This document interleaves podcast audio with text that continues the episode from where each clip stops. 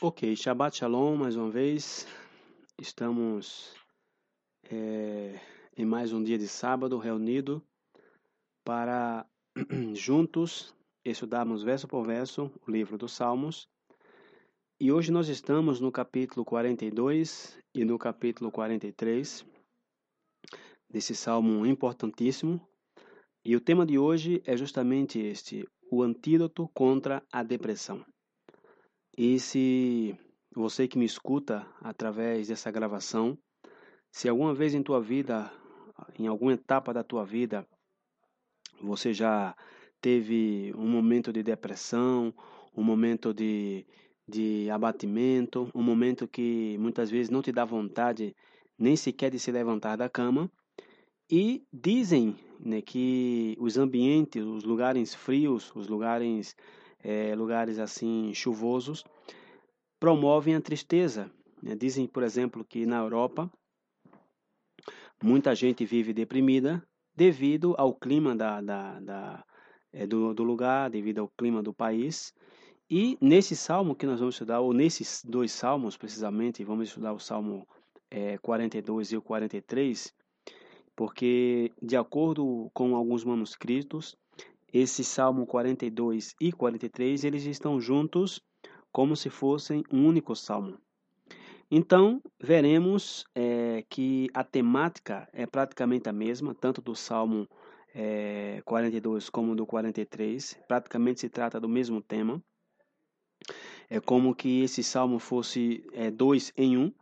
E nesses dois salmos que nós titulamos o antídoto ou remédio contra a depressão, e nós iniciamos aqui, a partir do capítulo 42 dos Salmos, o segundo livro dentro do livro dos Salmos. Por quê? Porque nós já temos estudado o primeiro livro dos Salmos, que compreende, é, que corresponde desde o Salmo 1 até o Salmo 41, que foi o Salmo da semana passada. E quando eu digo é, primeiro livro, eu me refiro que os 150 salmos que contém em nossas Bíblias eles estão divididos em cinco livros ou mais ou menos em cinco sessões. E daí se deriva o comentário de que, assim como na Torá, assim como nós temos os cinco livros da Torá, da mesma maneira nós temos cinco livros dos Salmos. Por quê? Porque a lei de Moisés é onde Deus fala conosco e os Salmos é onde nós falamos com Deus. Então aí é onde está a diferença entre a lei, que é a Torá, e os salmos é onde o ser humano expressa o seu sentir a Deus, ok? A Torá é onde Deus expressa o seu sentir ao ser humano, os cinco livros de Moisés, e o livro dos Salmos é onde o ser humano se expressa é, com o eterno, seu sentir. Então, o livro dos Salmos ele é a melhor maneira de nós nos expressarmos diante das nossas lutas, diante das nossas tristezas, diante das nossas alegrias, nossos sentimentos, nossas é, emoções. E não há maneira melhor de nós, como seres humanos, nos expressarmos com Deus em nossos tempos de oração, que é justamente através dos salmos. Então, isso é porque, porque os salmos foram inspirados por Deus e são palavras idôneas que nós podemos aí expressar diante de Deus. Então, adicionalmente, é, também tem tido muitos aspectos proféticos, isso também nos dá é, muita, muita esperança de que ao final né, de muitas angústias ou de muitas situações em que vivemos, de muitas aflições, ao final do filme, ao final desse, dessa novela, ao final desse, desse, é, dessa longa-metragem, termina sempre feliz. O final sempre teremos uma luz, um final feliz, e isso é algo que vai se falar muito nesses dois salmos de hoje. E esse salmo, ele me traz também muita esperança, porque me traz muita fé, muita tranquilidade, enquanto a meu filho Felipe, porque porque é, nós, né, como pessoas, é, como crentes que estamos aí lutando, que estamos aí orando, para que o mundo não roube os nossos filhos. Né? E quem que não gostaria? Qual, qual é o pai ou qual é a mãe? Qual é um casal que não gostaria de verem seus filhos aí apaixonados, chorando, adorando, como às vezes, né, você e eu nós temos sentido esse desejo de adorar a Deus. E é triste de ver que a gente muitas vezes estamos aí super apaixonados, super assim entusiasmados, super apegados nos estudos, né? E em algum momento, de repente, teus filhos estão aí com a cara de frouxidão, com a cara aí de, é, de quem assim de quem está esperando que quando vai terminar o estudo, né? E aí muitas vezes a pessoa é, é, fica triste, né? Alguém aí como pai ou alguém como mãe pode ficar aborrecido, aborrecida e até reclamar com os filhos por verem assim com essa atitude né, de, de frouxura, de que de cansaço, de que ai que coisa terrível, ter que passar uma hora escutando um estudo bíblico, né? Então é triste a gente como um pai, a gente como mãe ver, por exemplo, o nosso filho aí, ou nossa ou a filha, aquela cara assim de que ai que hora vai terminar esse estudo e a gente com todo fogo, com todo fervor. Então realmente é algo assim terrível? E muitas vezes a gente pode até achar ruim, até reclamar com nossos filhos, para que eles expressem esse mesmo sentimento que eu tenho na hora de transmitir, na hora de ensinar a Escritura. Porém, na realidade, não é assim. A verdade é que, por mais que eu trate de transmitir a meu filho Felipe a minha fé, e que ele tenha a mesma experiência que eu, pois na verdade eu descobri que isso não é assim, por quê? Porque muitas vezes nós choramos ao estar aí estudando as escrituras, né? Por quê? Porque muitas vezes eu e você, como pai, como mãe, já temos uma boa vivência, né, que nos tem feito comprovar o que a Bíblia disse é verdade. Por quê? Porque nós temos vivido, porém, eu não posso exigir é, do meu filho ou de ninguém que se sinta o mesmo que eu sinto. Por quê? Porque pessoas, muitas vezes, as pessoas não passaram por tudo que nós passamos no passado. Então, o nosso filho, os nossos filhos, eles têm que é, desenvolver sua própria fé, a sua própria experiência com Deus. Ele tem que se encontrar com Deus em sua vida e é minha oração que meu filho chegue a experimentar e me consola muito um texto é, que está é, no Evangelho de João, que eu não me esqueci de colocar aqui na Bíblia online. Porém, vamos ver aqui o livro de João, capítulo 1, livro de João, capítulo 1, versículo 11 e versículo ao versículo 13 que disse: Veio para o que era seu e os seus não receberam. Mas a todos quantos o receberam, deu-lhes o poder de serem feitos filhos de Deus, aos que creem no seu nome, os quais não nasceram do sangue, nem da vontade da carne, e disse, nem da vontade do homem, mas de Deus. Então isso significa que uma pessoa ela é gerada é, diretamente por Deus e nós nós trazemos nossos filhos ao mundo biologicamente, porém espiritualmente somente Deus pode fazer com que alguém nasça do Espírito. Por mais que eu diga meu filho, por mais que eu instrua ele, por mais que eu queira dar estudo bíblico a ele e fale da minha responsabilidade, por mais que eu tento instruir a Felipe, porém o fato de que a palavra é, se faça na sua vida, isso é algo que somente depende, depende de Deus. Porém, esses dois salmos de hoje, esses, esses salmos é, 42 e 43, são justamente salmos que nos trazem muita esperança neste aspecto, porque e deixa eu aqui buscar a Bíblia online, porque justamente esse salmo começa dizendo aqui, masquio para o músico mor entre os filhos de Coré. E é, a introdução desse salmo é algo é, interessante, porque porque a introdução começa dizendo masquio. E o que significa a palavra masquio? Nós já vimos o significado no Salmo 32, quando nós estudamos o segredo para o perdão divino. E essa palavra masquio em hebraico, ela vem de uma raiz de uma palavra que significa iluminação. Ou seja, e, e algo que te ilumina é algo que te faz entender. Uma luz te faz compreender algo. Então, de algum fato, de, ou seja, alguns comentaristas dizem que também essa palavra masquil era um instrumento musical que, ao tocar esse salmo aqui, esse salmo, esses dois salmos, dizem que também era um instrumento que é, abria o entendimento das pessoas que estavam aí no tabernáculo. E isso está comprovado, né, no sentido de que realmente existem certas músicas que a gente é, escuta, que nos ajuda a pensar, que nos ajuda a, a, a, a nos concentrar melhor. E tem um cantor popular, um cantor que não tem nada a ver com a Bíblia, porém um cantor que nos faz pensar muito na realidade do nosso mundo, na realidade e principalmente na realidade do nosso país, que é o, é, o Gabriel Pensador. Embora que eu não, não, não escute é, quase nada desse cantor, porém a letra desse cantor nos faz pensar realmente na realidade em que nós vivemos, na realidade dos nossos políticos. E, infelizmente, a cultura, ou o, o Brasil, vamos falar do nosso país, o Brasil em si, infelizmente, é, a gente não vê na, na, nas rádios uma música que nos faça se pensar na realidade, uau, que barbaridade, como esse Gabriel Pensador, como aqueles cantores, por exemplo, do passado, é, Renato Russo, esses cantores antigos. Hoje simplesmente só se passa pagode, sertanejo, algo que não te faz entender nada.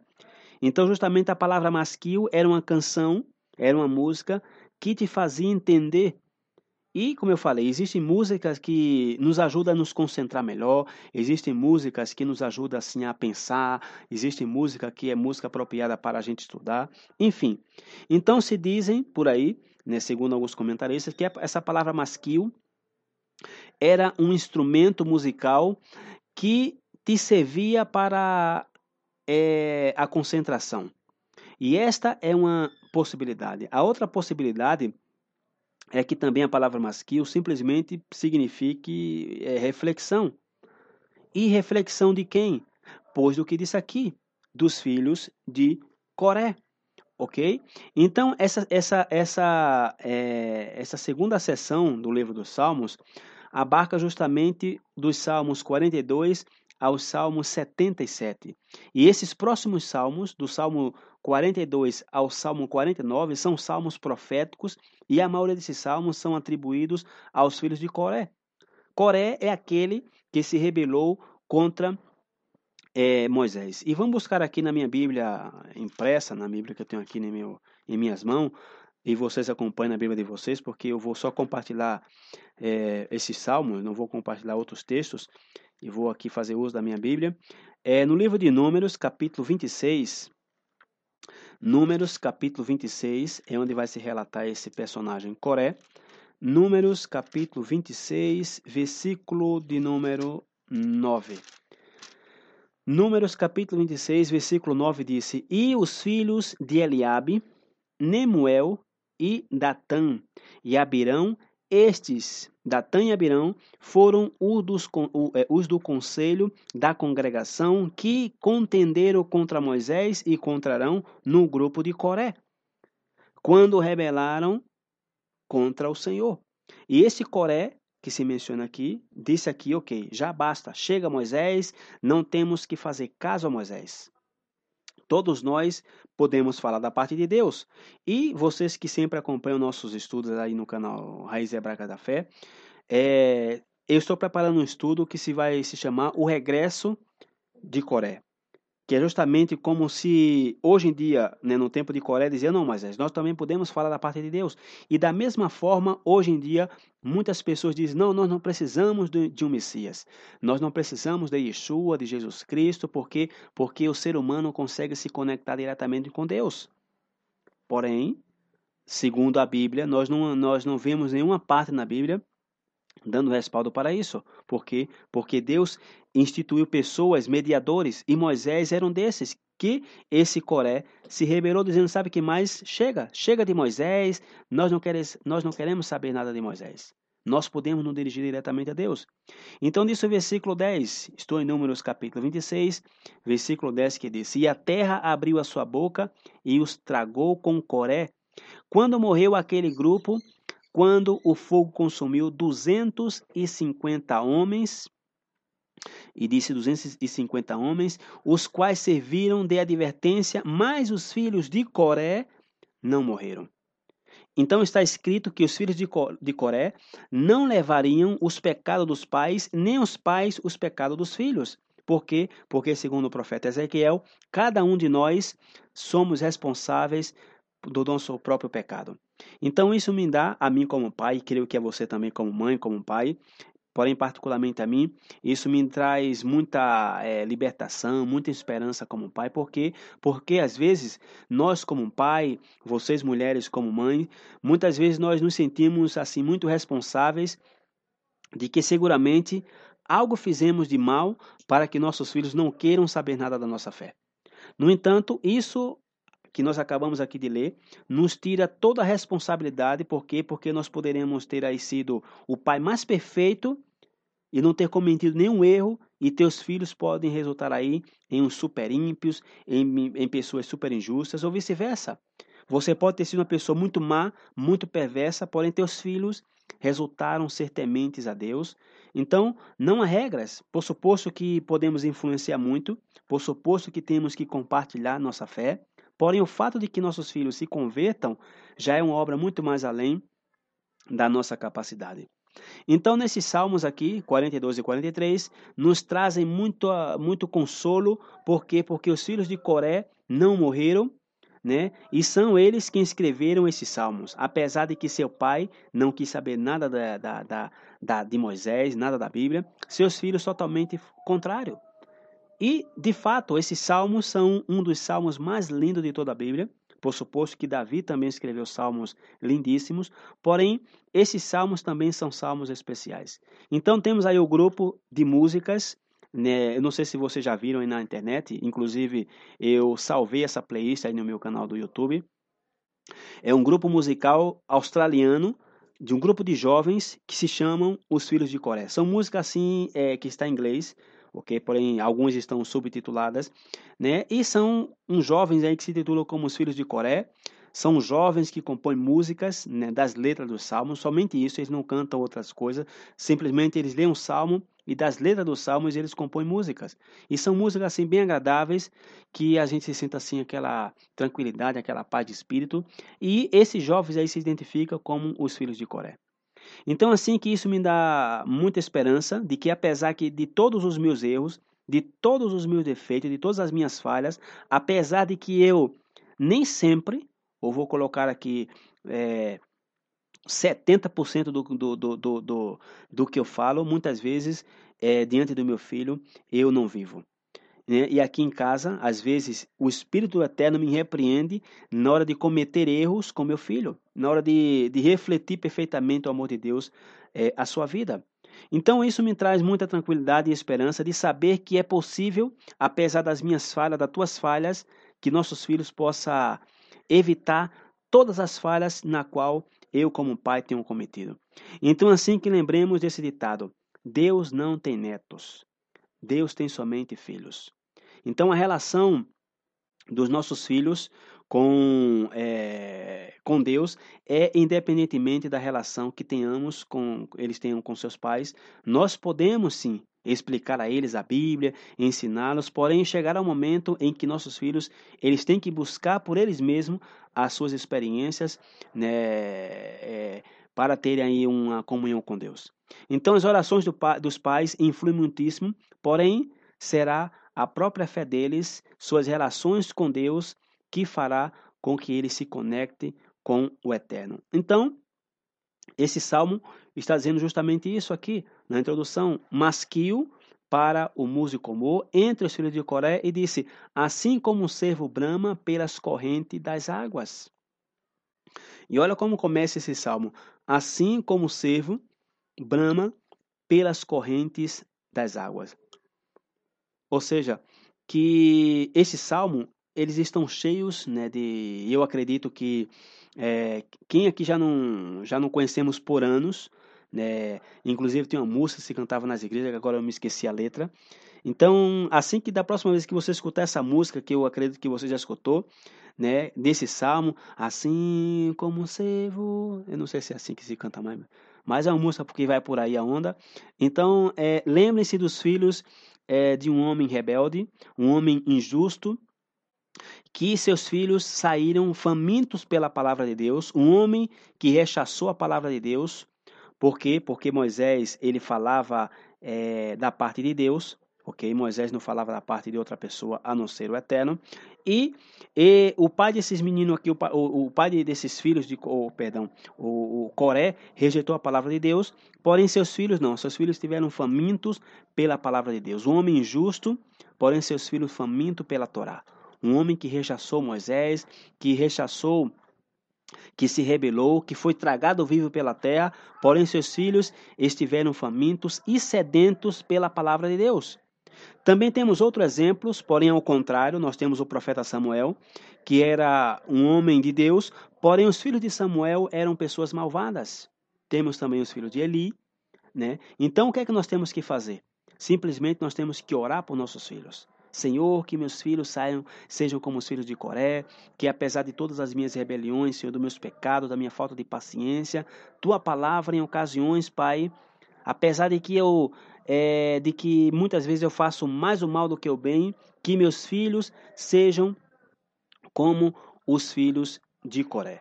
Então, justamente aqui está dizendo esse filho de Coré: Assim como o servo brama pelas correntes das águas, assim suspira a minha alma por ti, ó Deus. A minha alma tem sede de ti, do Deus vivo. A minha alma, disse aqui, veja o que está dizendo aqui os filhos de Coré, não sou eu. A minha, a minha alma tem sede de ti, tem sede de Deus, do Deus vivo. E são palavras assim lindíssimas. Então, aqui, uma vez mais, levemos aqui nossa imaginação a vocês aí, aos servos, né? Sabe o que é um servo, pai? Servo é um viado, um, um viado, um veado, ok? É aquele que tem, tipo, já sabe, aquele que corre bastante, entendeu? E esses servos, esses viados, eles andam no bosque né? E que bramam. Porém, o que é bramar? Bramar está assim, como suspirando, está muito agitado, enviado assim quando ele está assim, porque porque ele está sendo perseguido. E na antiguidade, os homens que se dedicavam à caça, eles caçavam os veados. Porém, como é possível um ser humano alcançar um veado, já que um veado corre igual uma bala? Como seria possível um homem correr atrás de um veado e alcançá-lo? Pois correndo também. Correndo também ele alcançava o veado. Por quê? Porque o ser humano ele tem uma grande capacidade de resistência ao estar correndo. E aí nós vemos que nas Olimpíadas, por exemplo, esses africanos aí, esse tal de é Boots, eu não sei o nome, Boot, um africano que ganhou as Olimpíadas aqui no Brasil. E nós vemos aí os etíopes, os africanos, sempre estão aí ganhando, ganhando a corrida e parece que não cansam. Então o homem, ao estar aí correndo atrás do veado, mesmo que o animal seja muito rápido, Porém, chega um momento em que o viado, em que esse servo, eles se cansam. Porém, o ser humano treinado não se cansa, né? E quando o viado já não tem, já não podia mais, era quando ele era caçado pelo ser humano. Então, o viado, o servo, quando estava já bem esgotado, já estava sedento, anelando pela água, agora no momento em que o viado estava cansando e assim correndo já para se livrar da sua, do seu predador, a água nesse momento representava o que? Representava a sua sobrevivência. Por quê? Porque as feras do campo começavam a perseguir os cervos e o cervo ao suar, um veado quando sua, ele começa a deixar um olor, um, um cheiro é, que fazia com que as feras do campo percebessem aonde eles estavam, né, devido ao cheiro que ele deixava nas plantas, nos matos. Então, dessa maneira aí, os, os predadores do, do veado alcançavam ele e matavam. Então, os veados o servem para evitar que pelo seu suor, que por esse odor aí, né, que suas feras do campo continuassem lhe perseguindo, então esses servos já estavam bramando, estavam desejando, anelando encontrar a água onde eles pudessem se jogar nessa água e ao mergulhar nessa água, o que é que, o que, é que acontece? Se dissipa, sai todo esse cheiro do, do, do, do cervo e ele uf, fica livre porque já tira de, já, já, já, se, já se dissipa esse, esse cheiro e as feras do campo perdiam o cervo de vista. Então, assim como o cervo que está buscando por sua sobrevivência uma fonte de água viva, para tirar esse cheiro que fazia com que seus predadores o seguissem para lhe matar, assim aqui disse que faziam os filhos de Coré. E disse: o versículo 2 disse: A minha alma tem sede de Deus, do Deus vivo, quando entrei, perdão, quando entrarei e me apresentarei ante a face de Deus. E veja o que disse aqui: quando eu quando entrarei e me apresentarei ante a face de Deus. E os filhos de Coré chegaram à conclusão de que se as correntes das águas representam a palavra de Deus, que seu pai desprezou, então eles estão anelando e chegaram à conclusão que esse desejo depende da sua sobrevivência. Ou seja, já chegasse à conclusão de que, de que é, e você que me escuta também já chegou a essa conclusão, de que se você não tem a palavra de Deus, você morre. Quem já chegou a essa conclusão de que as nossas vidas, de que a tua vida depende dessas correntes de águas vivas? Não, a tua vida não depende do emprego, não depende da tua situação, não depende da tua conta bancária. Que conclusão já chegou se realmente tua vida depende unicamente e exclusivamente dessas correntes de água vivas? Por quê? Porque às vezes, quem sabe, os jovens né, não apreciam tanto a palavra de Deus, né, nossos filhos, por exemplo. Por quê? Porque eles não experimentaram o que este mundo pode lhe, lhe é, oferecer a eles. Porém, uma vez em que você já provou de tudo que este mundo te oferece, fama, prazer, dinheiro, é, luxúria, é, noitadas e sexo, o que você imaginar o que o mundo pode te apresentar, porque assim como o rei Salomão, que provou de tudo e chegou à conclusão de que tudo é vaidade de vaidades. E o problema de todas essas coisas que o mundo te oferece é que você voltará a ter sede. O que ontem te fazia voar, uau, que sensação senti ontem, uau, hoje estou na maior euforia, ai, que prazer, que delícia, meu Deus, que, que, ai, que esse momento não se acabe. Então, o que ontem te fazia sentir asas, como Rede Boa, esse comercial que te dá asas para morrer, né, que Rede Boa é uma porcaria, porém, como comercial que o Rede Bull te dá asas, amanhã você já não vai ter tanta sensação. Então, a pessoa pensa que ela necessita de algo mais. Por quê? Porque o próprio Salomão disse que aquilo que os olhos veem, que os olhos não saciam de ver e nem os ouvidos se cansam de ouvir. Então isso implica né, ainda mais dinheiro. Por quê? Porque se você o que você te fez voar ontem, hoje já não te dá a mesma sensação, então o que é que você pensa? Uau, então eu necessito de quê? Eu necessito de algo mais forte, de algo que me deixa assim muito mais louco. É como a droga. Então isso implica o quê? Implica mais dinheiro. Por isso que o mundo, e especificamente o Brasil, está tomado de corrupção. Por quê? Pois porque os políticos e a grande parte do povo também, não vamos colocar só a culpa no político, porque tem político ladrão corrupto, porque tem um eleitor também que é corrupto, que se vende, vende seu voto. Então, por que, por que fazem isso? Por quê? Porque a grande parte do povo rouba, para quê? Para suprir essa satisfação. E é o mesmo que Salomão disse, que os olhos não se cansam de ver e nem os ouvidos de ouvir. Hoje você se emociona muito Porém, amanhã já não vai parecer tão emocionante. É como você comprar um celular. Seja comprou um celular de última geração que já te faz tudo, já tem tudo para você aí, um celular, um mega celular. Porém, daqui a dois meses sai outro celular e esse que você já comprou já não vai ter tanta, tanta, é, tanta euforia. Você vai querer ter o outro. Então essa é a conclusão a que chegou o rei Salomão e é quando você se dá conta de que nem só de pão viverá o homem, senão de toda a palavra que sai da boca de Deus. E aí você vai se dar conta de que a vida não consiste nos bens nos bem que você possui, ou nas experiências, ou nos prazeres. Por quê? Porque não importa quantas vezes você ou eu se saciemos disso e daquilo. O que você se sacia disto hoje, amanhã você vai tornar a ter sede vai voltar a ter fome. Então aquele que come do pão desse mundo voltará a ter fome, e é algo terrível não poder saciar esta fome e essa sede que somente Deus pode saciar. E essa é a conclusão que chegou os filhos de Coré. Assim como um cervo que brama pelas correntes das águas vivas, assim suspira a minha alma por ti, ó Deus. A minha alma tem sede de Deus, o Deus vivo. E, a outra razão pela qual também o servo brama, pelo, pelo que o viado ele deseja ir nela água, é porque às vezes esses servos, quando eles estão se alimentando de ervas aí na, no bosque, em algum momento sempre tem aquelas cobras nas plantas que parece realmente parece uma planta, né? Parece um galho de uma planta de tão fininha que elas são. E muitas vezes esses servos eles comiam a serpente. E ao comer a serpente, né? E tem um comentário que me chamou muita atenção quando eu estava é, estudando essa semana para esse salmo, vendo é, aí um comentário que eu vi de um cervo, que ele comendo uma cobra venenosa, e quando o cervo come a cobra venenosa, esse veneno no estômago do cervo faz o cervo sentir assim um queimou tremendo aí no seu, no seu, no seu estômago, que ele fica anelando, desejando pelas correntes das águas. Agora, dando uma aplicação espiritual nessa situação que tem os servos, este veneno da serpente, o que é que poderia representar dentro de ti e dentro de mim?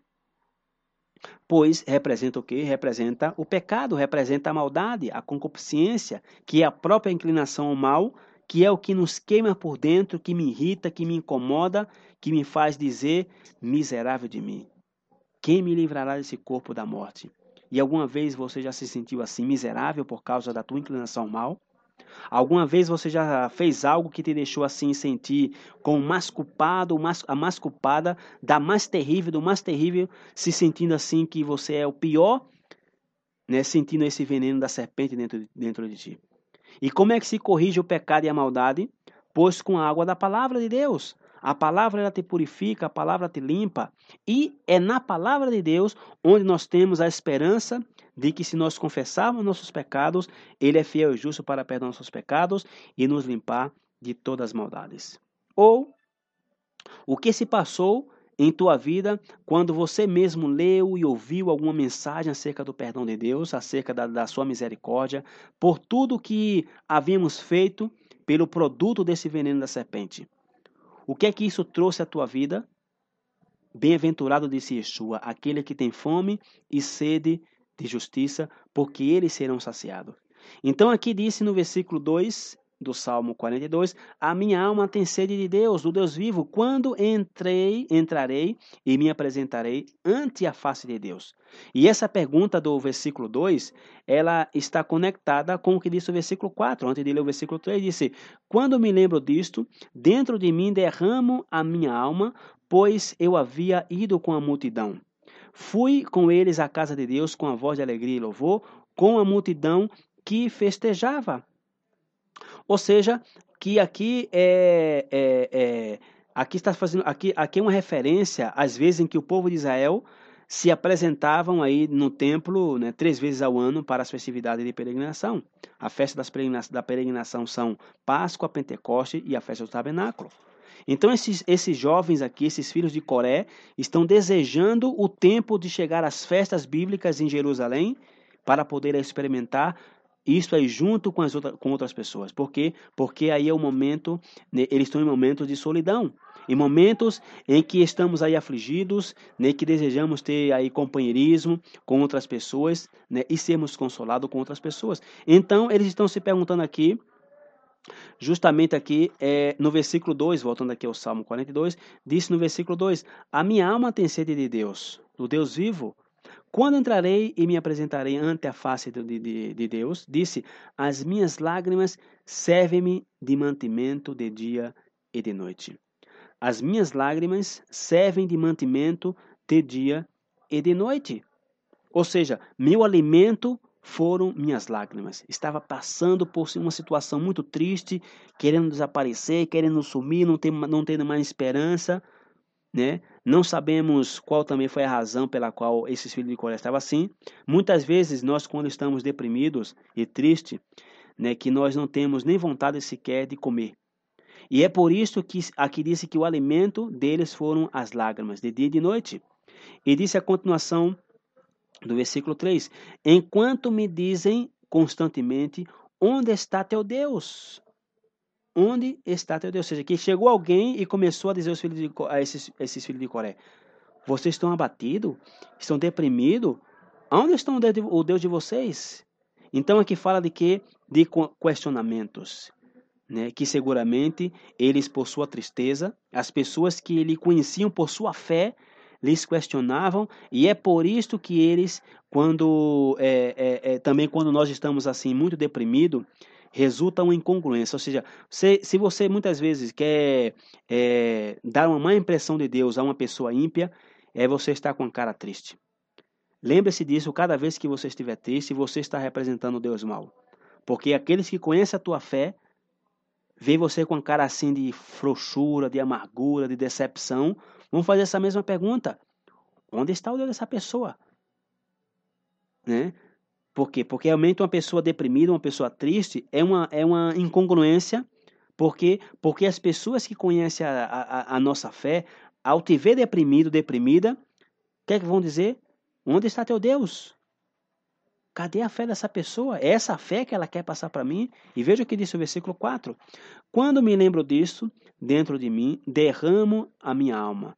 Pois eu havia ido com a multidão, fui com ele à casa de Deus com a voz de alegria e com louvor, a multidão, com a multidão que festejava. E é, aqui começa uma, uma autoterapia de uma pessoa em depressão. Aqui, vai, então, aqui já vamos entrar no tema da depressão.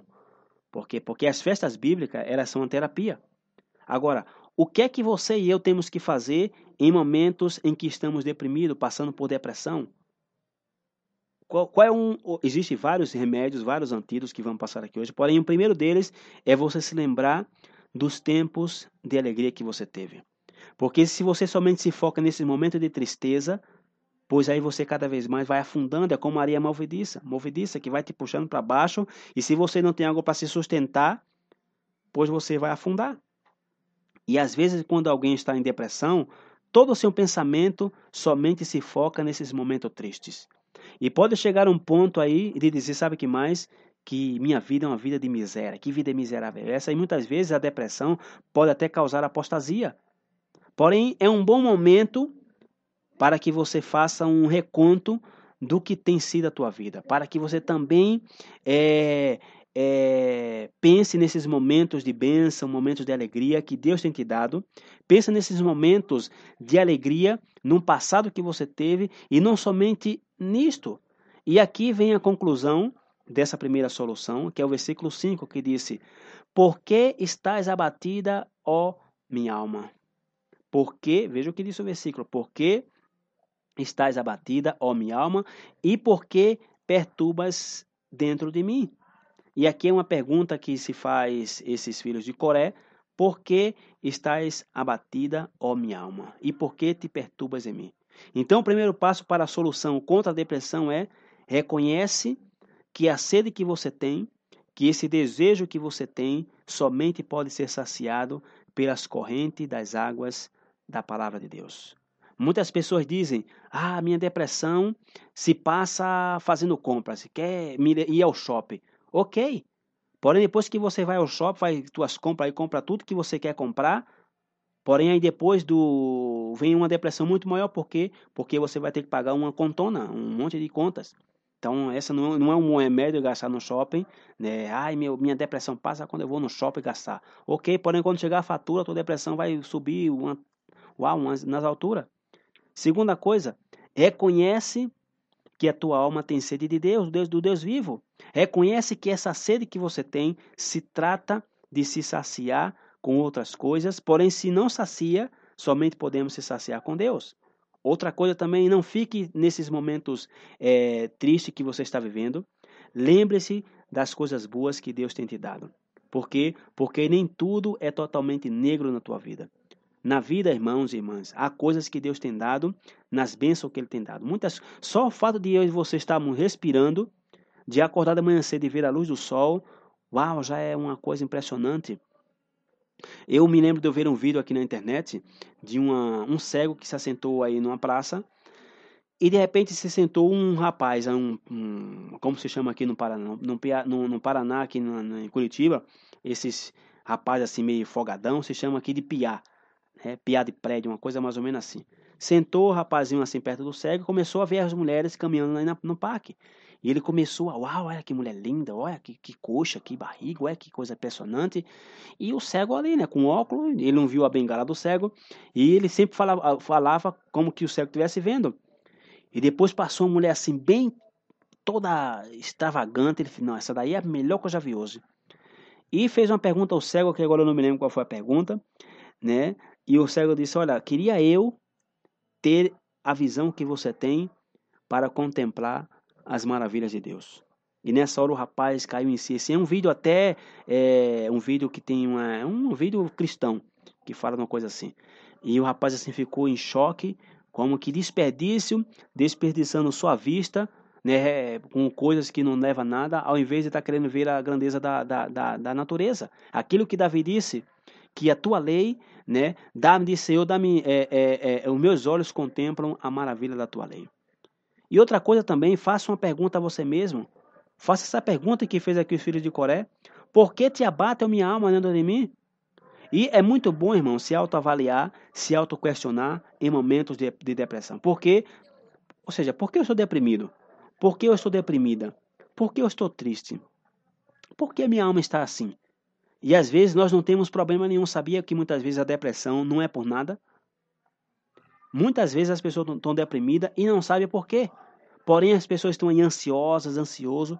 Porém, quando você se sentir triste, pare um pouco, pensa, por que eu estou triste? Por que eu estou assim tão acelerado? Por que eu estou assim tão abatido? E é bom se fazer essas perguntas, né? Porque, porque muitas vezes temos tendência de estar assim preocupados e temerosos e ansiosos e na correria. E tem momentos que nem sequer nós sabemos por que estamos assim tristes, abatidos. Então faça essa pergunta que faz aqui no versículo 5. Por que estás abatida, ó minha alma? E por que te perturbas eh, dentro de mim? E vou contar aqui a vocês, aqui a minha mulher e meu filho, uma história de um galego, de um galego que estava aí num bar, que estava um homem no bar, e estava tomando uma cervejinha no bar, e de repente chega aí um rapaz correndo no bar, e suado, e... Mauro, Mauro, Mauro, Mauro, corre, corre, corre, corre, Mauro. Ele, por quê, por quê, por quê? Corre, corre, que tua esposa está com outro homem, Mauro. Corre, galego. Então o galego saiu do bar assim, desesperado, derrubou as garrafas no chão, derrubou a mesa. Não, não, não, não pode ser, não pode ser. Saiu do, saiu do bar assim, numa carreira, pegou uma bicicleta na frente do bar, do bar, perdão, e saiu na bicicleta na maior carreira. E de repente ele chega aí na frente de um poste e pô, bate num poste com a bicicleta, se arrebenta todo, quebra tudo, se arranha todo. Aí depois que bateu na bicicleta no poste, já, já meio tonto, né, por conta também da, da, da batida, se levanta, se coloca a mão na cabeça e diz, espera aí, eu não me chamo Mauro. Eu não sou casado e nem sei andar de bicicleta. Ou, se, ou seja, às vezes nós andamos assim, acelerados, e não nos perguntamos por quê.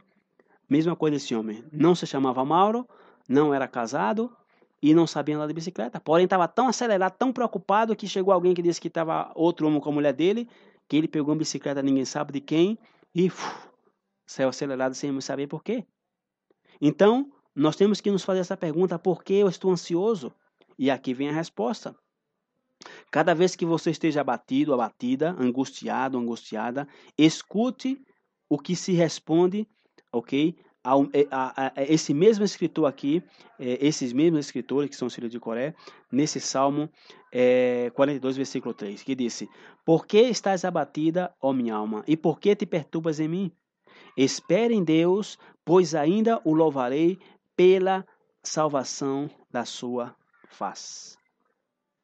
Espera em Deus, porque ainda louvarei a Ele, por causa de quê?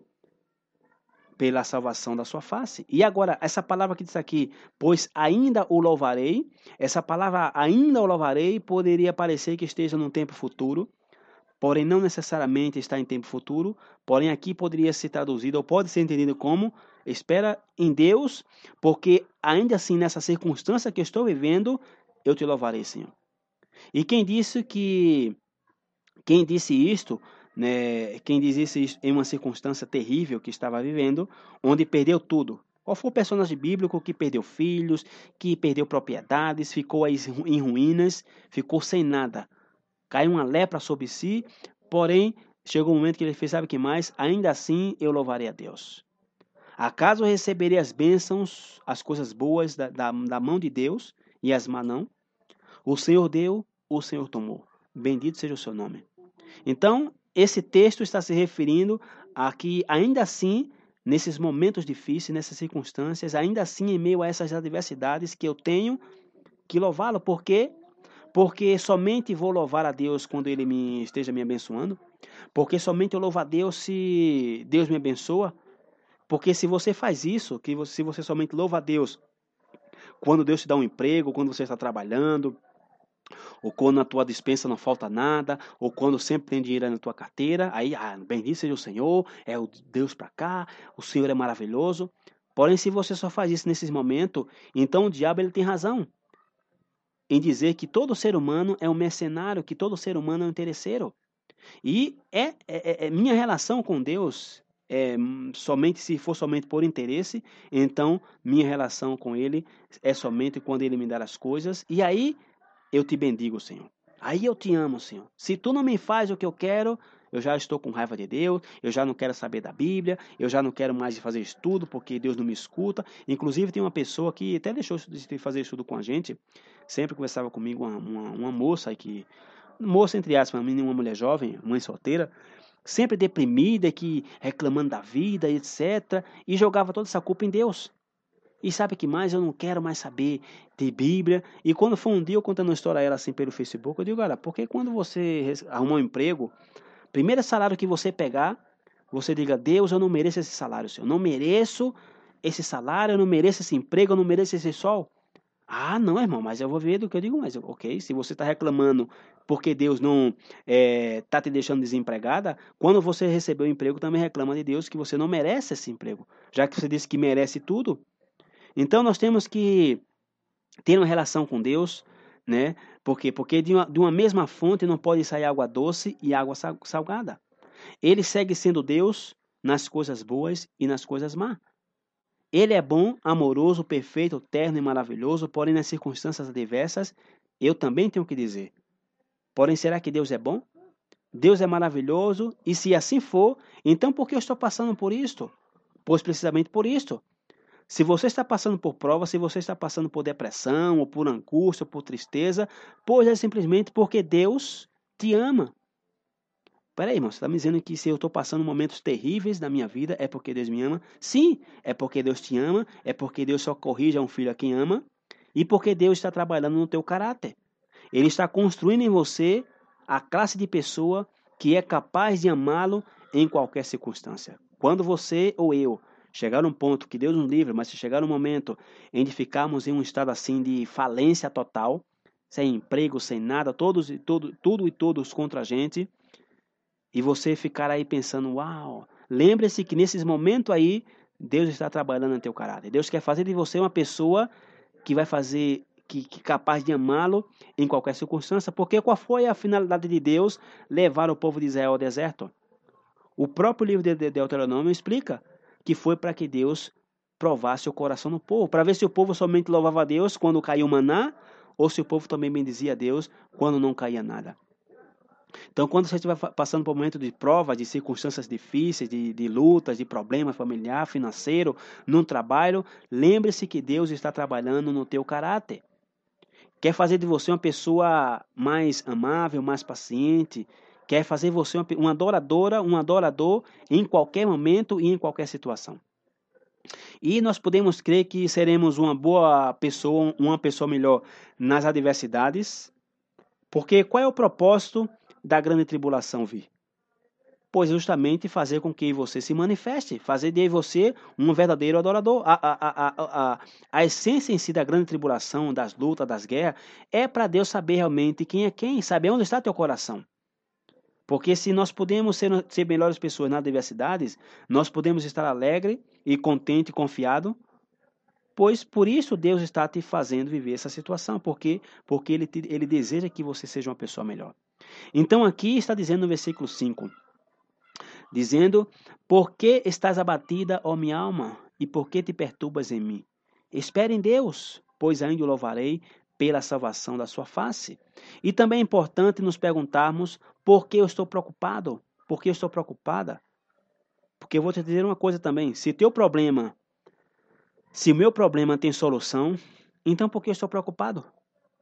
Porém, se não tem solução, para que eu me preocupo? Ou seja, se meu problema não tem, tem solução, então para que eu vou me preocupar? E se meu problema não tem solução, então por que eu vou me preocupar também? Há um pensamento judeu, irmãos, que diz o seguinte, que é um pensamento que eu gosto muito. Né, o judaísmo já é um povo conhecido como povo é, do livro. E tem um pensamento judeu, um ditado judeu, que é bastante é, algo que eu gosto muito, que está relacionado com o dinheiro. Por quê? Porque muitos dos nossos problemas que nós temos em, é, na nossa vida se resolve com o quê? Se resolvem com dinheiro. Então, Aqui você tenha, por exemplo, você tem uma diversidade econômica, então não diga que você tem um problema. Ok? Você não tem problema. Se você está passando por dificuldade financeira, você não tem problema. Você tem gastos. Ok? Porque é uma grande diferença entre você ter um problema e um gasto. ok? Tem um gasto, por quê? Porque meu dinheiro, meu salário, meu salário superam, é, o, o, o meu gasto supera o que eu ganho. Então, assim que eu não tenho um problema, senão que eu tenho muitos gastos. Então, de modo que eu tenho que fazer o quê? Uma análise de todos os meus gastos, ok? E poder é, é, é, e pode ser que o meu problema ou a raiz da, da, da, da, minha situação pode ser a falta de contentamento, porque uma pessoa que gasta muito é uma pessoa que não tem contentamento com o que ela tem. Uma pessoa que comprou um sapato hoje, ah, não, não, eu quero comprar aquele que eu vi. Ah, não, eu quero comprar o outro. E aí ela vai acumulando dívidas e dívidas e dívidas e dívidas e dívidas e comprou com mais, ah, estou em sérios problemas. Não, você não está com problema, você está com problema de gasto. Isso não é problema, isso é gasto. E possa ser que eu não esteja saciado, e na atualidade isso é muito difícil estar saciado. Na atualidade moderna de hoje é muito difícil e você estar saciado com sustento e com abrigo. Muitas pessoas não dão graças a Deus por ter um teto hoje para dormir, um pão à noite para comer, nem que seja um pão duro. Não importa se é duro, se é mole, se é fresco, se não é de ontem, se é de ontem ontem, mas não agradece. Acha que, ah, eu não vou comer esse pão duro. Eu não quero saber desse cuscuz, não quero saber dele, não como essas coisas. Agradece a Deus por esse cuscuz que você tem, que quantos milhões de pessoas queriam ter justamente um pedacinho de pão para se saciar. Ok? Então as pessoas hoje em dia é muito difícil estar aí saciado com sustento, com abrigo, porque porque existe tanta publicidade de ofertas, tantas coisas que queriam que as pessoas queriam ter, né? Queriam ter, né? Que tem é, que todo o tempo quer o quê? Quer gastar, gastar e gastar. Porém, por quê? Porque todo o tempo queremos mais e mais e mais. E o que é que o sistema faz? Pois o sistema te absorve. Você chega no centro da cidade, aí na tua cidade, na tua capital aí, Uau, as lojas super oferta. É, é imperdível, é só hoje. E você, poxa, é só hoje, mas esse dinheiro aqui para pagar aquela conta. Ah, não, não, eu vou comprar isso aqui, amanhã eu me viro. Ofertas sempre vai existir, irmão. O que, não, o que talvez não vai ter na hora é o dinheiro, ok? Dinheiro vai sempre faltar, porém oferta sempre vai ter. Sempre vai existir oferta, essa história de que a última oferta é a mega liquidação, é hoje e nunca mais, tudo mentira. Vai sempre existir promoção. Então aqui é onde temos que pensar e nos dar conta de que nossa adversidade ou a nossa situação difícil, mais bem é quem sabe a falta de contentamento. Ou eu estou aí alucinado com o que eu quero ter, todas as comodidades né, e todas as coisas bonitas que há. Então eu tenho que pensar em que maneira criativa, né, de como eu posso gerar mais dinheiro. E grandes empresários surgiram com o desejo de ter mais e mais e mais. Então tem um ditado judeu que disse que se você tem um problema que se soluciona com dinheiro, pois não é um problema. Problema, irmão, é quando você tem um câncer, é quando você tem uma úlcera, é quando você tem algo assim que realmente o dinheiro não pode comprar, aí é um problema. Porém, se você pode. Ai, mas eu estou com a conta de luz atrasada e vai vir a CEL cortar a, a, a, a, empresa de luz, de energia vai vir cortar a minha, minha luz. Na verdade, isso não é um problema. Isso é um gasto que você teve e não se organizar em pagar a conta. Ok? Então, nós temos que é, avaliar, ok? Nós temos que pensar que se o ter mais e poder comprar todas essas coisas que eu quero implica que eu dedique mais tempo a tudo isso que trabalhe, trabalhe, trabalhe, né, e tenha mais tempo e que faça mais coisas. Então eu tenho que avaliar se verdadeiramente vale a pena sacrificar todo esse tempo em algo que é efêmero, algo que é passageiro, que é realmente que realmente não irá te saciar, que o dia de amanhã já não será o que você pensava. Então assim chegaremos à conclusão de que é melhor um lugar onde a sopa de verduras, porém que tenha paz, do que comer um boi gordo com aflição, com pressa, com ansiedade, onde você já não tem tempo nem sequer para desfrutar o que você tem. O que, que, que, que adianta você ter todos os bens que você queira ter e não tem tempo nem sequer sentar na mesa com tua mulher, com teu marido, com teu filho, por quê? Porque já tem que bora, bora, come, come, come, come, come, come, já põe na boca, já pega o carro, já vai para o trabalho, já para ganhar mais dinheiro, para consumir mais. E quem sabe você já tem tudo isso que o mundo te oferece aí, porém então passar o quê? passará a ti o mesmo que se passou com o rei Salomão. O que foi que Salomão disse no livro de Eclesiastes? Vi um mal entre os filhos dos homens que têm muitos bens, muitas riquezas, porém que não podem desfrutar delas, por quê? Porque já não tem tempo porque não tem tempo, porque agora tem que trabalhar para poder pagar aquilo que ela tem. Ah, não, não, eu não se contento com esse carrinho que eu tenho de 2017. Nós estamos em 2000, é, perdão, nesse carro de 2000, de 2000. Meu carro tem que ser de 2018 já. Ok. O problema agora é que você vai ter que trabalhar o dobro para pagar um carro do ano. Já não vai ter tempo você brincar muito mais, nem para teu filho, nem para tua esposa, nem para teu esposo. Então é justamente o que está dizendo aqui o salmista Davi. No, perdão, o salmista Davi, não, os filhos de Coré, que disse: Por que estás abatida, ó minha alma, e por que te tubas em mim? Espere em Deus, pois ainda o louvarei pela minha salvação. O meu Deus dentro de mim, disse: O meu Deus dentro de mim, a minha alma está abatida. Ó oh, meu Deus, dentro de mim, Senhor, a minha alma está abatida, a minha alma está desconsolada. E esse versículo 6 aqui do Salmo 42, ele está nos ensinando a importância de sermos honestos, de não esconder nosso sentimento, nossas emoções, de sermos claros e dizer o que diz aqui. Ó oh, meu Deus, minha alma está abatida dentro de mim. E para isso é importante, irmão, tempo de oração, com o Eterno dizer: Senhor, eu estou abatido, eu estou abatido, eu estou triste, eu estou ansioso, eu estou ansiosa. Deus não tem nenhum problema, ou seja, Deus não tem nenhum problema, irmão, em que nós abramos nosso coração com Ele. Pelo contrário, isso acho que alega o coração de Deus. Por quê? Porque Ele já sabe a condição que nós nos encontramos. Então, assim que somente temos que expressar a Ele o que sentimos, e uma vez que o autor desse salmo faz, justamente isso, que diz aqui o versículo 6, Ó oh, meu Deus, dentro de mim a minha alma será batida, por isso lembro-me de ti desde a terra do Jordão e desde os Hermonitas, desde o pequeno monte. E aqui, esse monte que fala aqui, esse pequeno monte aqui, é um monte que se, encontra, se encontra perto do Monte Hermon, os Hermonitas são os que viviam ao redor do Monte Hermon, ao norte de Israel.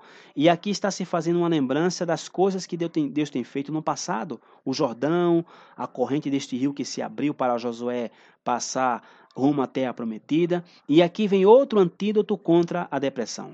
Por quê? Porque geralmente nós ficamos tristes e ficamos deprimidos quando estamos pensando no que nós não temos. Uau, meu vizinho tem um carro zerado e eu não tenho. Uau, meu vizinho tem uma roupa que eu queria ter, eu não consigo ter. Ou o teu filho, ai pai, eu queria ter um celular da última geração que eu vi na escolinha que não tem. E começa a ficar abatido, triste e fica deprimido. Geralmente ficamos tristes justamente por isso, porque se focamos naquilo que nós não temos.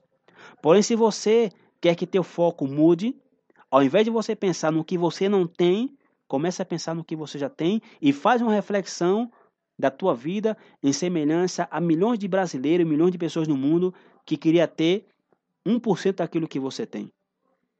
Pensemos no que já temos. E o que passaria se eu e você começar a pensar naquilo que nós já temos? Temos roupa, saúde, família, teto para dormir, temos uma, não temos doença. Não importa quantas coisas chegamos a ter a nível material, sempre nos faltará algo. Por mais que você tenha, Sempre vai te faltar algo. Sempre vai haver alguém, irmão, que terá mais do que nós. Sempre haverá alguém que será mais bonito do que você. E sempre haverá alguém que será mais feio do que você. Essa história de estar tá sempre preocupada com, com ter que usar as melhores marcas para impressionar. Sempre vai ter alguém que vai usar a marca mais importante do que a tua. Sempre haverá causas em que ficamos deprimidos, porém, quando nós colocamos a pensar na quantidade de pessoas que não têm nem 10%, nem 5% do que eu tenho, uau, as nossas coisas mudam.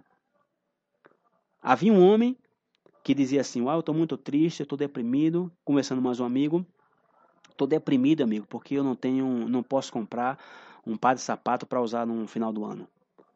Porém, ele ficou deprimido até o momento em que ele viu alguém que não tinha os dois pés. E aí a sua depressão acabou. E é justamente o que vai dizer aqui o versículo de número 7, que disse: Um abismo chama outro abismo, ao ruído das tuas é, cadatupas. E veja que coisa interessante aqui que está dizendo aqui é, o versículo o versículo 7. Um abismo chama outro abismo, ao ruído das tuas catadu, cat, catadu, é, dupas, todas as tuas ondas e as tuas vagas têm passado sobre mim. E o interessante é que aqui disse que um abismo chama outro abismo, e o ruído das tuas catadupas, e também fala aqui das ondas, e disse que essas ondas, essas vagas, têm passado sobre mim. E o profeta Jonas citou exatamente esse mesmo versículo, praticamente.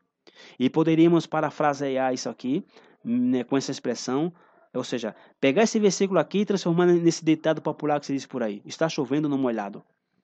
Ou seja, é como que você está tomando banho na praia, ok? Dá um mergulho, você se levanta, já quer sair da praia, de repente vem outra onda te derruba, e você se levanta, e já vem outra onda te derruba de novo.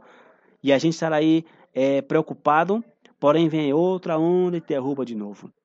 Então é como a gente está dizendo aí, é, é, é como a gente dizer, está chovendo duríssimo. E aqui o escritor está expondo uma prova traz outra prova. Porém, vejamos o que é que ele vai dizer no versículo de número 8. Disse: Contudo, o Senhor mandará a sua misericórdia de dia e de noite, e a sua canção estará comigo. Contudo, o Senhor mandará a sua misericórdia de dia e de noite, ou seja, está chovendo no molhado, eu estou indo é, é, é, de férias, porém nem sempre será assim. Não há mal que dure cem anos e nem enfermo que aguente, ou nem corpo que aguente. Não sei se eu citei o ditado, é certo que eu sou ruim de citar ditado.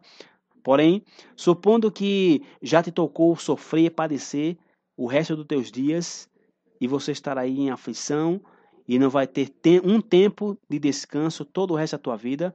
Porém, sabe qual é a boa notícia? Pois que você não viverá nesse corpo e nem neste mundo para sempre, senão que um dia você vai amanhecer à semelhança do Eterno. E foi justamente o que Jó disse, ok? Disse: ainda que ele me mate, nele esperarei. Eu sei que é, nesta minha carne, essa minha carne se desfará. Eu sei que meus olhos né, verão a Deus. Eu sei que um dia ele me levantará dos mortos. E esta é a maior consolação que nós podemos ter.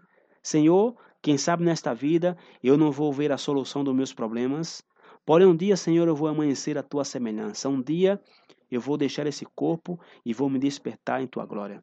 Por isso que o apóstolo Paulo fez tanto ênfase em sua primeira carta aos Coríntios, capítulo 15, por isso que ele fez tanto ênfase na ressurreição dos mortos, com que como a esperança máxima do crente, porque porque desta maneira o apóstolo Paulo preveniu que estejamos esperando que se solucionem os problemas e que possa, possa ser que esses problemas não haja solução. Então o apóstolo Paulo terminou, como foi que Paulo terminou? Terminou preso em um cárcere, depois sendo captado. João Batista terminou preso, também decapitado, muitos homens que estiveram esperando, esperando, esperando, esperando a promessa, porém não recebeu. E temos todo um capítulo na Bíblia, na carta aos Hebreus, temos uma lista de homens que estiveram esperando, esperando, esperando e não receberam o prometido. Porém, aí nos mostra uma grande lista de testemunhas para nos demonstrar que não esperamos a recompensa deste mundo, senão no mundo vindouro.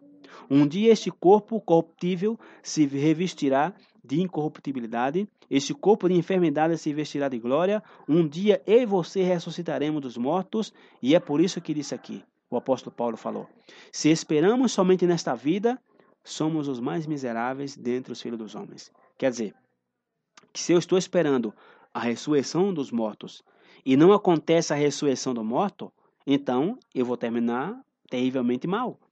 Porém, se nossa esperança não está neste mundo, se a tua confiança está no mundo vindouro, no mundo por venir, no reinado de Davi, com Yeshua, então agora nós podemos aguardar que tudo o que venha não importa. E sabemos que as aflições desse tempo presente, irmãos, não são comparáveis com a glória vindoura que se manifestará a nós. Por isso que nós não devemos esperar nenhuma recompensa e nenhuma outra coisa que não seja na ressurreição. E, precisamente, vai terminar esse Salmo é, 42.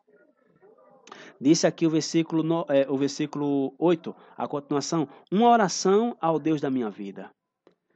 E também disse aqui o versículo de número, do número 9: Direi a Deus, minha rocha. Direi a Deus, minha rocha. E quem que recebe o título de rocha de Israel?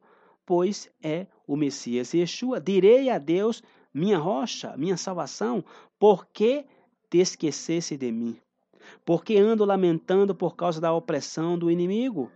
Ou seja, Quantos anos tem se passado desde que Yeshua ressuscitou, venceu a morte e prometeu que iria estar conosco todos os dias, até o fim do mundo? Já se passaram dois mil anos, ok? Já se passaram dois mil anos, que poderíamos dizer, rocha minha, olha, te esquecesse de mim?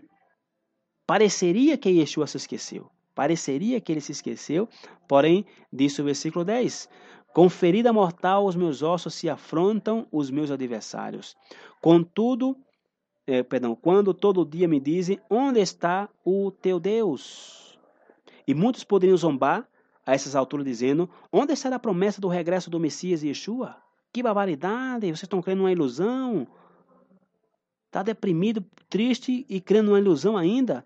Gerações vêm, gerações vão, apóstolos passavam, né, os apóstolos pensavam que era eminente a volta do Messias, não veio. Muitas gerações têm dito que agora sim, agora esse ano é o fim do mundo e Jesus Cristo vem. Porém, aqui vem a pergunta que, que vai dizer aqui o salmista no versículo 11: Por que estás abatida, ó minha alma, e por que te perturbas dentro de mim? Espere em Deus, pois ainda louvarei, o qual é a salvação da minha face, é e o meu Deus, perdão. E é, vem, agora vem o outro, é, é, outro antídoto, ok? Porque, porque outro antídoto contra a depressão. Porque o interessante aqui é o que disse aqui no versículo 11, disse, porque estás abatida, perdão, deixa eu voltar mais uma vez, porque estás é, perturbada dentro de mim. E aqui disse, dentro de mim. E o que, que implica esse dentro de mim? O que, que implica esse mim, esse eu? Ou seja, minha, minha, meu, meu, meu, meu, meu. Sempre que você se foca em você mesmo, pois você vai estar abatido, vai estar deprimida, vai estar deprimido. No momento em que eu deixo de pensar em mim, e meu foco não está em mim, senão que meu foco está no Deus da minha salvação, então nesse momento se acabou o abatimento, se acabou a depressão, se acabou o egoísmo, porque muitas vezes a depressão ela é por conta do egoísmo, da pessoa somente pensar em si, em mim, em mim. Ah, é porque ninguém liga para mim. Ah, é porque ninguém me vê. É porque ninguém acha que todo mundo está falando mal da gente. A gente não somos tão importantes. O pessoal tem mais o que fazer, ao invés de estar pensando em você. Ai, que ninguém mais me, me, não me vê mais e não me dá mais bola e somente eu e porque eu e eu e eu. A depressão muitas vezes vem pelo egoísmo. O eu, eu, eu, eu, eu. Sempre que você tem um, sempre que você foca no eu, sempre você terá depressão. Então aqui vem uma pergunta: por que somente estou pensando em mim? Pensa no eterno. Uma, uma, uma, uma é, um outro antídoto para a gente acabar com a depressão, né, que surge muitas vezes pela, pelo egoísmo, é você, por exemplo, saia, saia um dia de, tira um dia de folga e vai, por exemplo, aí ao hospital do câncer. Vai ver as pessoas que estão cancerosas e ver se você encontra lá uma cara assim abatida de que, ai, porque eu tô aqui? Ai, que Deus terrível. Estão super felizes, super alegres, contentes. Sai um dia assim na rua, onde tem essas mães com filhos é, drogados, esse pessoal que dorme na rua com crianças, crianças pobres, que mais pobres do que a gente, que não tem sequer nenhum o mínimo do básico para viver. Começa a ajudar outras pessoas e aí você vai ver que teu problema não é nada. Fala o seguinte, recebe um dia o teu salário aí, separa um, já que você não dá dízimo em canto nenhum, separa aí uns 100 reais, compra tudo de marmita, de comida, e vai distribuir uma noite, aí uma tarde, no centro, no meio dia, e você vai ver que o teu problema não é nada na frente de, de, de outros problemas que tem outras pessoas.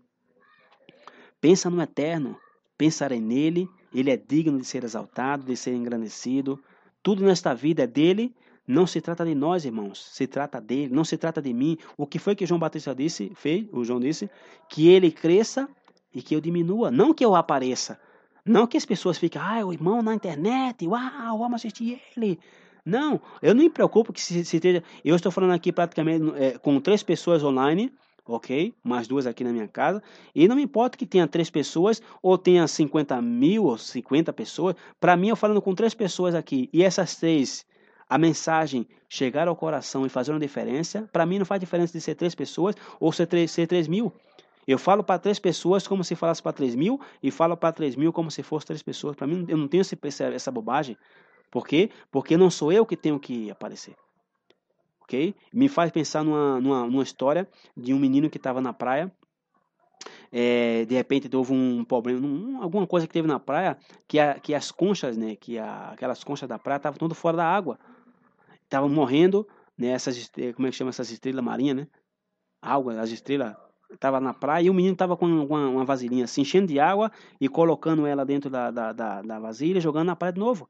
E nisso tinha um senhor só observando e tinha centenas de estrelas pelo chão da parede da praia. E chegou o senhor e disse: Ah, já cansei, menino. Você está fazendo um serviço de tolo, meu filho. Olha quantas estrelinhas tem na, na, praia aqui. Você vai, vai, não vai conseguir. Ele fez, ok, eu não posso conseguir salvar todas. Porém, uma dessa daqui eu sei o que vou. Já me é o suficiente. Já sei que eu fiz algo importante por uma dessa estrela. Então não me preocupo que esteja 30 mil, 100 pessoas, duas pessoas, uma pessoa, eu, minha esposa meu filho, não tem problema. O importante é que essa mensagem chegue a um coração e, como disse o profeta Isaías, que produza o efeito pela qual ela foi enviada, que produza o resultado pela qual ela foi enviada. Então, não somente, irmão, se trata de, de, de mim, não somente trata de, de, de, de, de, de você, ok? Se trata do eterno. Então, quando todo o tempo estamos pensando em nós, em mim, em ti, em ti, pois você é teu próprio Deus. Quando você começa a focar em você, em você, em você, é porque eu, porque eu, é porque não sei o que, é porque eu, é porque eu, você está se tornando teu próprio Deus. O mundo, o universo não gira em redor, em redor da gente. O universo gira em redor do Criador. Por quê? Porque ele é o centro da minha vida e uma solução é que quando você esteja com depressão, pois procura, como eu falei agora, ajudar outras pessoas. Vai distribuir almoço, vai arrumar, compra pão, coloca um ovo dentro, um queijo, uma garrafa de suco e vai distribuir comida, vai ajudar alguém, vai fazer uma visita no hospital do câncer, vai ajudar uma mãe que está com o filho morto na droga, desesperada, e você vai ver, te garanto que você não tem problema nenhum. Ajuda outras pessoas, passa tempo procurando fazer algo de útil para outras pessoas e automaticamente se acaba a depressão, porque porque você vai se dar conta de que você também não é a única pessoa que está passando por problema nesse mundo. Existem pessoas que estão passando por problemas terríveis nesse momento que vocês estão aqui agora com internet. Eu estou aqui sentadinho do meu lado com a garrafa de água, né? Já comi, estou abastecido. Quantas pessoas nesse momento estão sedentas de sede, chorando por um pingo de chuva, não tendo o básico para comer, não sabem o que será do amanhã e não estão reclamando?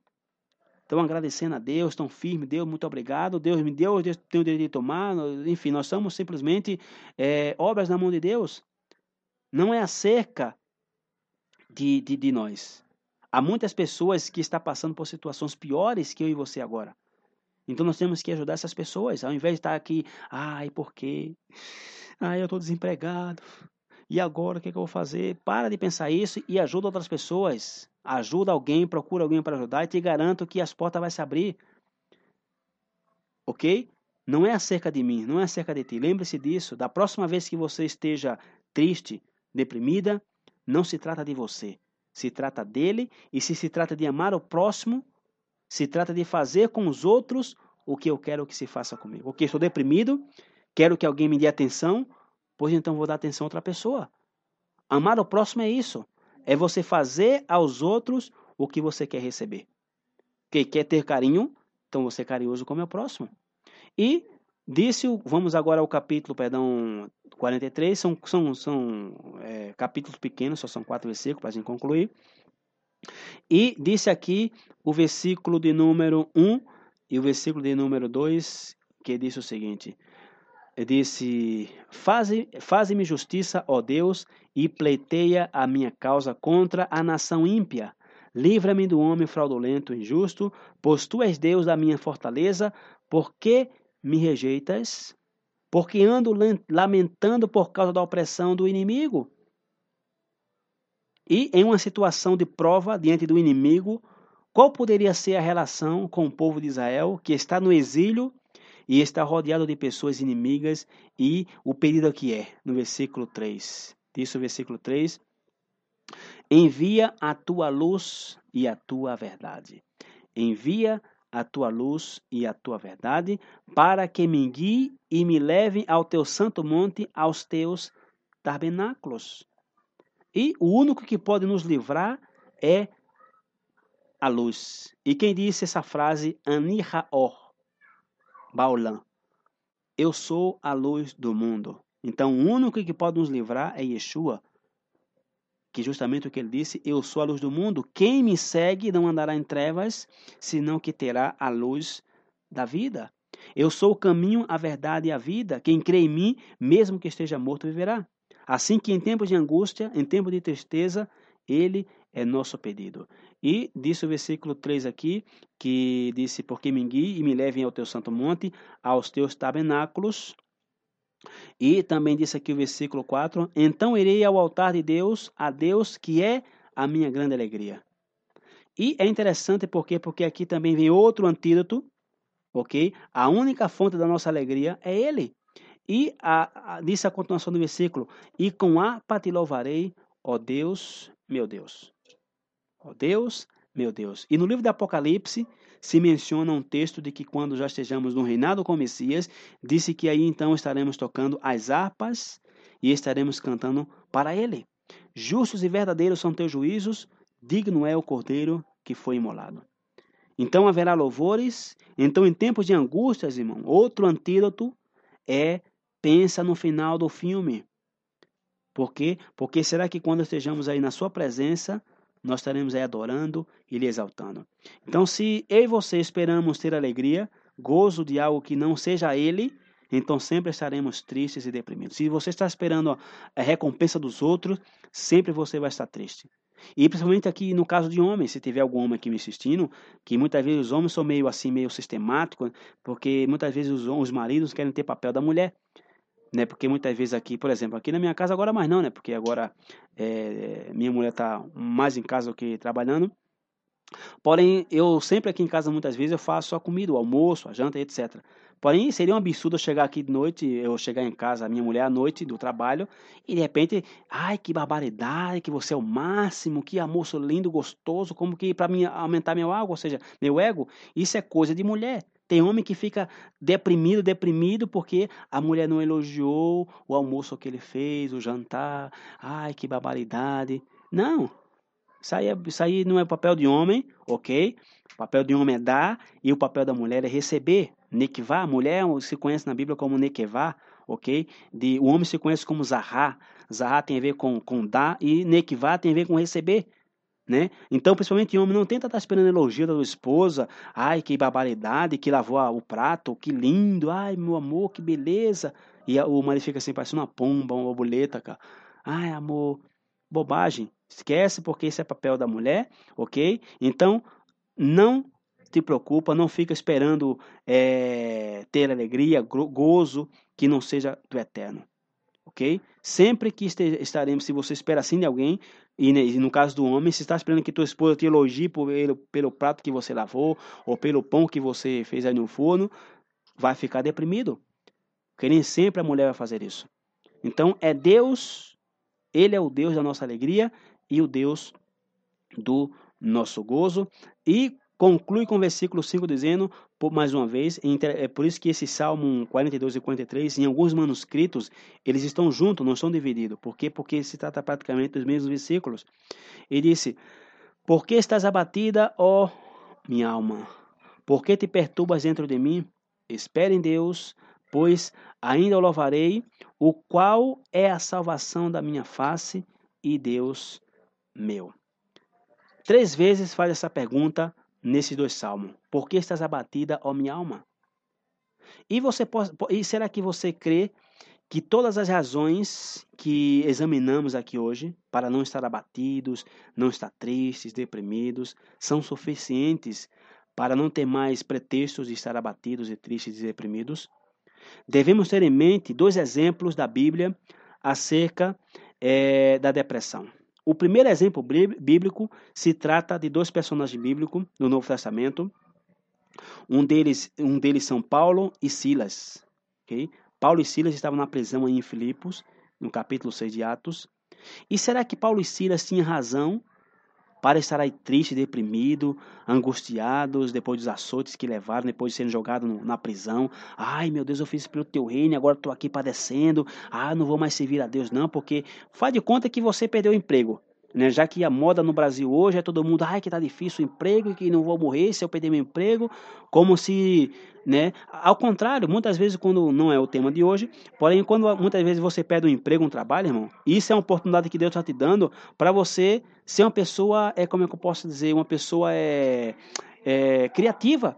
De repente você perdeu o emprego e se deu conta que você era uma ótima vendedora, de repente você se deu conta que você era uma ótima fazedora de bolo, de pão, e de repente fez um pão para a vizinha, já se indicou a outra, e você de repente, uau, tá vendendo pão para muita gente. Não se foca, ai, perdi meu emprego, e agora o que, é que eu vou fazer? E ai, vou orar. E... Ok, procura fazer outra coisa. Ok, para fazer um bolo, um pão, uma, alguma coisa, uma faxina, qualquer coisa que te traga dinheiro, não importa, né? Não, que, que adianta você estar tá aí com teus títulos? Ah, não, mas eu trabalhava no, no escritório, como é que eu vou fazer uma diária na casa de alguém? O que, que adianta ser com teu teus títulos e não ter um, uma passagem para andar, andar no ônibus? Que, que adianta estar tá com teus títulos aí na tua casa, aí, graduações, teu, teu, teu, tua estante cheia de, de quadro, de, de, de, de, de, de, de, eh, Como é que se chama esse negócio que se ganha? É.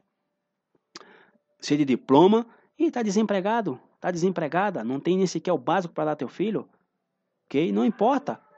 Não importa de onde venha, desde que seja honesto o teu dinheiro ok? Então não se foca em que, ai, que eu perdi meu emprego, seja criativo, ok? Então Paulo e Silas poderiam ter muito muito pretexto para dizer, não, sabe que mais, eu não vou mais servir a Deus, que, que conversa fiada, negócio de Jesus Cristo, de Yeshua, onde nós estamos aqui, Silas, onde estamos aqui, Paulo? Preso, chicoteado, humilhado, vamos ser morto, decapitado, porém, porém, eles tinham razão, porém, foi tudo ao contrário, Paulo e Silas se puseram o quê? A cantar salmos nessas circunstâncias adversas. E é o que se passou com aí o carcereiro, né, na prisão e as algemas se soltaram, né, tem até uma música de um cantor aqui de Curitiba é, chamado Júnior, que diz, Paulo e Silas estavam atrás das cortinas de ferro, e etc, etc, etc, e desafiou o império, e as algemas caíram, e de repente o carcereiro quis se enforcar, né? Porque pensou que os presos tinham fugido e Paulo, opa, Paulo se espera, não, calma, calma, calma. Estamos aqui, amigo. E diz aí que Paulo e Silas pregaram a esse carcereiro o que aconteceu. O carcereiro e sua família se converteram, foram salvos. Então aí nós nos damos conta, irmão, que houve um fruto de Paulo e Silas estarem presos. Haverá um fruto, irmão. Sempre Deus usa tudo para o bem. Seja qual for o problema que você esteja passando, prova de enfermidade, de desemprego, falta de dinheiro, seja qual for que você estiver passando, sempre vai ter um fruto. E graças a essa prisão que Paulo e Silas teve, foi que o carcereiro e sua família foi salva. Porque se Paulo e Silas não fosse preso, o carcereiro nunca ia ser salvo. É lógico que Deus tinha outros meios de fazer ser salvo. Porém, Deus queria usar Paulo e Silas. Deus quer usar você, Deus quer usar a mim nessa situação em que nos encontramos. Seja problema na tua família, seja problema no teu trabalho, seja qual for o problema que você esteja passando, alguma coisa Deus quer agir por meio de você. Então o que ele está fazendo? Mudando teu caráter. Então qualquer situação em tua vida tem uma razão de ser. E ao invés de você ficar deprimida, deprimido, sabe que mais? Exalta a Deus, louve a Deus nessas circunstâncias. E aí você verá o propósito de Deus e verá que todas as coisas, como disse o apóstolo Paulo, cooperam para o bem daqueles que amam a Deus. Então, nós temos um poderoso testemunho do que é adorar a Deus. Exalte a Ele, canta ao Eterno salmos nessas diversidades. Que não somente canta ao Eterno é, quando está tudo bem na tua casa, quando está tudo farto. Não, exalta Ele em qualquer circunstância. Ok, hoje só tem sopa. Aleluia, vamos cantar louvores, vamos comer essa sopa como se fosse um tremendo buffet aí, buffet. Não importa o que esteja, louvemos ao Eterno em qualquer circunstância. E também temos outro testemunho muito poderoso que vemos no capítulo 2 do livro de Lucas, que é o relato de uma mulher que está, veja que interessante, uma mulher tinha 84 anos aí em Lucas capítulo 2, anos, ela tinha 84 anos de viúva. Por quê? Porque disse é o texto, vocês podem ver em Lucas capítulo 2, que essa mulher somente viveu sete anos com seu marido. Porém, o que, é que aconteceu com essa mulher? Ela passava todo o tempo no templo, fazendo o quê? reclamando. Ai, Deus, a minha benção, a minha vitória agora. Não, esperando a salvação de Deus. E quando José e Maria levaram beber Yeshua, Lembram-se que aí apareceu um profeta chamado Simeão, e ao tomá-lo, disse que, ao, pegar Yeshua no braço, o bebê Yeshua, disse que ele era a salvação e que Deus havia prometido que não haveria de morrer até que viesse o Messias. E também quando esse profeta Simeão disse: Despede a teu servo em paz, porque meus olhos têm visto a salvação. Depois que Simeão disse isso, também disse a Escritura que estava aí Ana, essa mulher que tinha 84 é, anos, de viúva, que podia estar aí triste, deprimida, amargurada, porém, qualquer que se aproximava dela, o que, é que ela fazia? Ah, não, é que Deus está me deixando uma prova terrível, não aguento mais, ora por mim, amado, ora por mim, varão, a prova está tremenda. Ela dizia isso? Não. 84 anos de viúva, viveu só 7 anos com o marido, porém qualquer pessoa que se aproximava dela, o que, é que ela dizia? Ela falava dessa salvação. Ela falava da esperança de Israel. Ela falava de Yeshua, do Messias que é de vir. Mesmo na prova, na dificuldade, eu falarei e não calarei. Então, ao invés de você estar aí triste, ok? Fez essa mulher, ao invés de estar aí uma mulher triste, deprimida, amargurada, ela era uma mulher cheia de esperança, uma mulher cheia de gozo, ok? No reino por vir. Então, que Deus, através dessa reflexão, desses dois exemplos de testemunhas, de Hebreus capítulo 11, Paulo e Silas na prisão, dessa mulher Ana e muitos outros exemplos, né, outros homens e mulheres que padeceram, que sofreram, porém que não alcançaram, ok, é, a promessa, porém não colocaram sua esperança nesse mundo, senão que colocaram no mundo por vir, por vir. E possamos seguir esse mesmo desafio de nunca voltar, irmão, a estar deprimido. Espero que esse estudo faça você refletir e que, se você quiser, escuta outra vez, para que você não volte mais a estar aí nunca mais deprimido, deprimida, triste, e que a próxima vez que você voltar a estar triste e, deprimido, faça essa pergunta que faz aqui o Círio de Coré no versículo 5. Por que estás abatido a minha alma? E por que te perturbas dentro de mim? Ou seja, se meu problema tem solução, por que eu vou me ficar triste? E se não tem solução, por que eu vou me perturbar? Se não tem solução, vou fazer o quê? O que é que eu vou fazer? Esperar em Deus, pois ainda o louvarei. Ou seja, mesmo que não se resolva o meu problema, ainda nessa circunstância o louvarei, o qual é o qual é a salvação da minha face e Deus meu. OK? Vamos agradecer. Pai, te agradeço por esses salmos dos filhos de Coré. Quanta esperança, Senhor, tem nos dado esses salmos de pensar em nossos filhos, de pensar é, que de ti depende, Senhor, todas as coisas, Pai. Que tu está no controle absolutamente de tudo o que se passa em nossas vidas e que teus pensamentos para nós são pensamentos de paz e não de nos dar mal, para senão para nos darmos assim é, ao fim que esperamos, temos uma esperança, Pai, da vida eterna. Quase como em algum momento o profeta Jeremias, Senhor, e todos aqueles que foram levados cativos à Babilônia, pensaram um momento que tu havia esquecido deles, Senhor. Pensaram que já não havia mais remédio, porém tu, Senhor, usa tudo para o bem, Pai. E quanto nós anelamos o dia em que subamos ao mais ao monte do templo, a Jerusalém, e que todo o teu povo em todas as nações sejam reunidos e que reconheçam que tu és o único Deus da nossa salvação, nossa rocha e o que levanta a nossa cabeça, e anelamos isso, Senhor. E diante dessa esperança, podemos estar aí cheios de gozo, cheios de alegria, porque tu nos escutaste, tu, nos, tu não tivesse por digno de ser convidado às bodas do Cordeiro, ao banquete da, da, da, da boda, Senhor. Senhor, tudo que nós padecemos neste mundo não é comparável com um banquete de bodas ao qual tu estás nos convidando e ajuda-nos, Pai, a colocar nosso olhar no mundo vindouro, Senhor, no celestial, não no, nas coisas deste mundo, porque este mundo, Pai, e seu desejo passam, porém aquele que faz a tua vontade permanece para sempre, Senhor. Bendito sejas tu, Senhor, em nome e pelos méritos do nosso Salvador Yeshua. Amém. Shabbat Shalom, irmãos.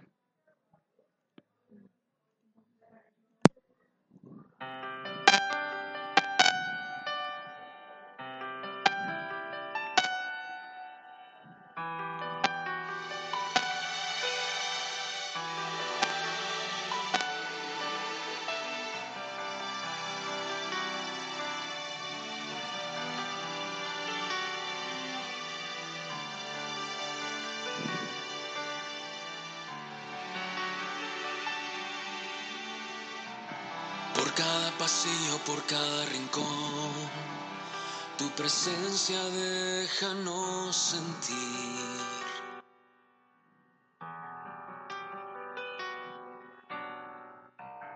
Del amanecer hasta el anochecer, tu presencia déjanos vivir. Y hoy, desde mi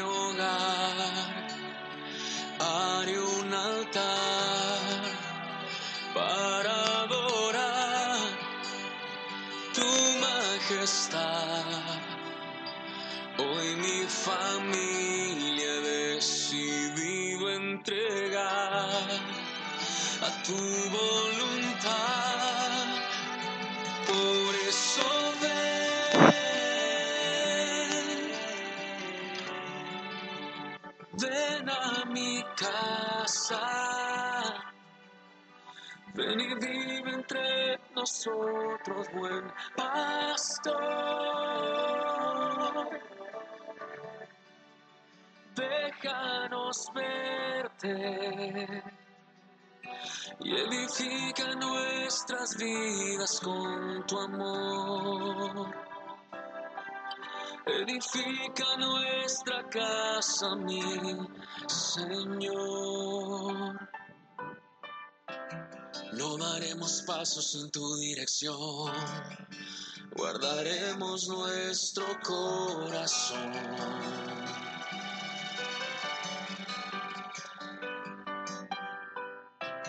No daremos pasos sin tu dirección, guardaremos nuestro corazón.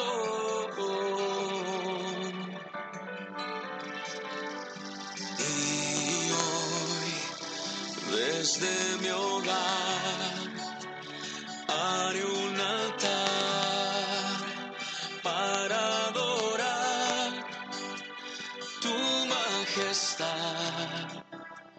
Hoy mi familia he decidido entregar a tu voluntad.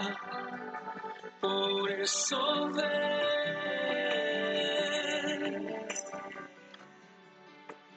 ven a mi casa. Ven y vive entre nosotros, buen pastor.